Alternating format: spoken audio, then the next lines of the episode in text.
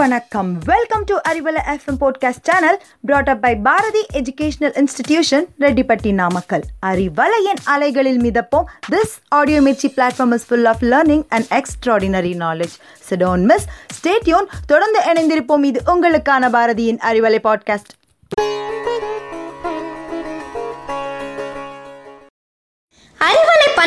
நேயர்களுக்கு அன்பான வணக்கங்கள். சுவர் இருந்தாதாங்க சித்திரம் வரைய முடியும். அது மாதிரி உடல் ஆரோக்கியமா இருந்தாதான் எல்லா வேலையும் நம்மளால சுலபமா செய்ய முடியும். அந்த உடல் ஆரோக்கியமா இருக்கணும்னா நாம அதுக்கேத்த மாதிரி உணவு பழக்கங்களை வச்சுக்கணும். ஆனா நம்மள நிறைய பேரு உணவை சாப்பிடுறதே கிடையாது. அப்படி சாப்பிடாம இருக்கிறது எவ்வளோ பெரிய தப்புன்னு இந்த பகுதியில் நம்ம பார்க்கலாம். நம்மளோட தலைப்பு என்னன்னு பார்த்தீங்கன்னா தவிர்க்க கூடாத காலை உணவு. வாங்க நம்ம தலைப்புக்குள்ள போகலாம் காலையில் சாப்பிட்ற உணவை பிரேக்ஃபாஸ்ட் அப்படின்னு சொல்லுவாங்க ஆங்கிலத்தில். பல மணி நேரம் சாப்பிடாம உண்ணாவிரதம் இருந்ததை முடிச்சுக்கிறது தான் காலை உணவு அப்படின்னு சொல்லுவோம். முதல் நாள் இரவு சாப்பிட்டப்புறம் தூங்கி எந்திரிச்சு கண் வலிக்கிறப்ப பல மணி நேரம் சாப்பிடாம உடல் இயங்கிட்டே இருக்கு. அதனால அதுக்கு உடனடியாக சத்துக்கள் தேவைப்படுது. இன்றைய அவசர உலகத்துல பார்த்தீங்கன்னா பலருக்கு காலை உணவு சாப்பிட கூட நேரம் இருக்கிறது கிடையாது. குறிப்பா பள்ளி குழந்தைகள் நிறைய பேர் காலை உணவை சாப்பிட்றதே கிடையாது.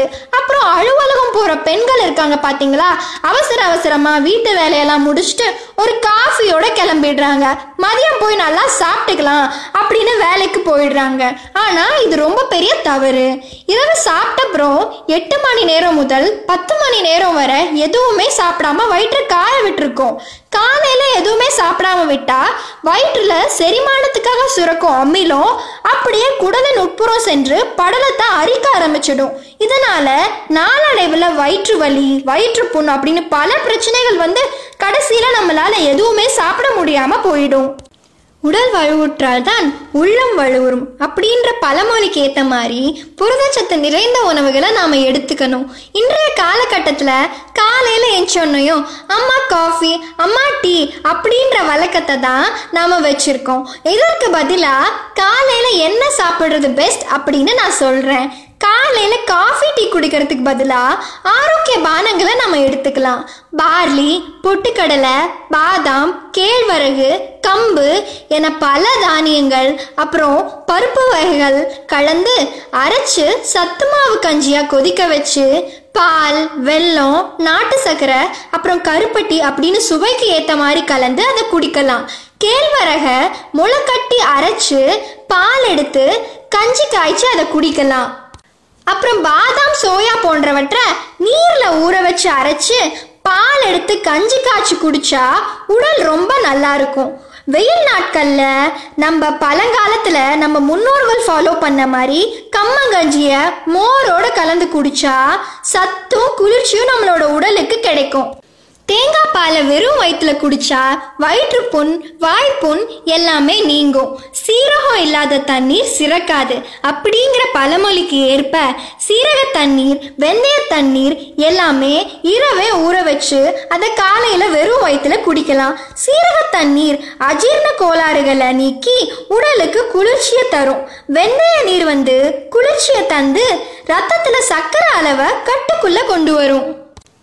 அப்புறம் இஞ்சியை கழுவி தோலை நீக்கி அதை அரைச்ச சாறு எடுத்து அதனோடு சுத்தமான தேனை கலந்து சாப்பிடலாம். உடலில் உள்ள தேவையற்ற கொழுப்பெல்லாம் இது கரைச்சிடும். இஞ்சி உமிழ்நீர் சுரப்பையை அதிகரித்து பசியை தூண்டும்.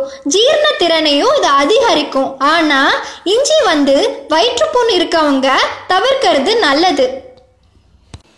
காலையில் டிஃபனுக்கு அதே சட்னி சாம்பாரை சாப்பிட்டு சலிச்சு போனவங்கெல்லாம் கடலை காராமணி துவரை உளுந்து மொச்சை ஆகியவற்றை கடுகு மிளகு பெருங்காயம் சுக்குடன் சேர்த்து கறியாக சமைச்சு இட்லி புட்டு தோசை இடியாப்பம் அப்படின்னு வகை வகையாக செஞ்சு அது கூட எடுத்துக்கலாம்.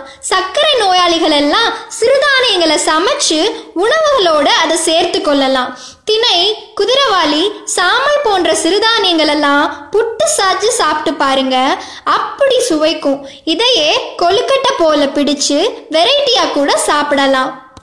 பழைய சோறுல முதல் நாள் இரவு நீர் ஊற்றி வச்சு அந்த நீருடன் சேர்த்து காலையில மோர் சேர்த்து சாப்பிடுறது ரொம்ப நல்லது. இது நோய் எதிர்ப்பு சக்தியை அதிகரிக்கும். பழைய சோற்றுல vitamin B six vitamin B twelve முதலான சத்துக்கள் அதிகமா இருக்குன்னு சொல்றாங்க. நான் வறட்சி உடல் சூடு தணிக்கும் அருமையான காலை உணவு இது. காலை உணவா? வெந்தயக்களி சாப்பிடுறது ரொம்ப ரொம்ப நல்லது. நூறு கிராம் பச்சரிசி பத்து கிராம் வெந்தயத்தை தனித்தனியா மாவு போல எடுத்து வச்சுக்கணும். வாரம் ஒரு முறை காலையில பொங்கி களியா கிண்டி சாப்பிட்டா உடல் சூடு அது தணிக்கும். இது பெண்களுக்கும் குழந்தைகளுக்கும் ரொம்ப ஏற்றது. இது மாதிரி உளுந்தங்களிய காலை உணவா வாரம் ஒரு நாள் சாப்பிட்டு பாருங்க. உடல் தட்டு மாதிரி இருக்கும். பச்சரிசியும் உளுந்தையும் தனித்தனியா காய வச்சு அரைச்சிக்கோங்க. நூறு கிராம் அரிசி மாவுக்கு இருபத்தஞ்சு கிராம் உளுந்த மாவுன்ற அளவுல சேர்த்து களியா கிண்டி வெள்ளம் சேர்த்து கூட இதை சாப்பிடலாம். பெண்களுக்கு மாதவிடாய் சமயங்கள்ல உளுந்தங்களி மிகவும் உகந்தது அப்படின்னு சொல்றாங்க.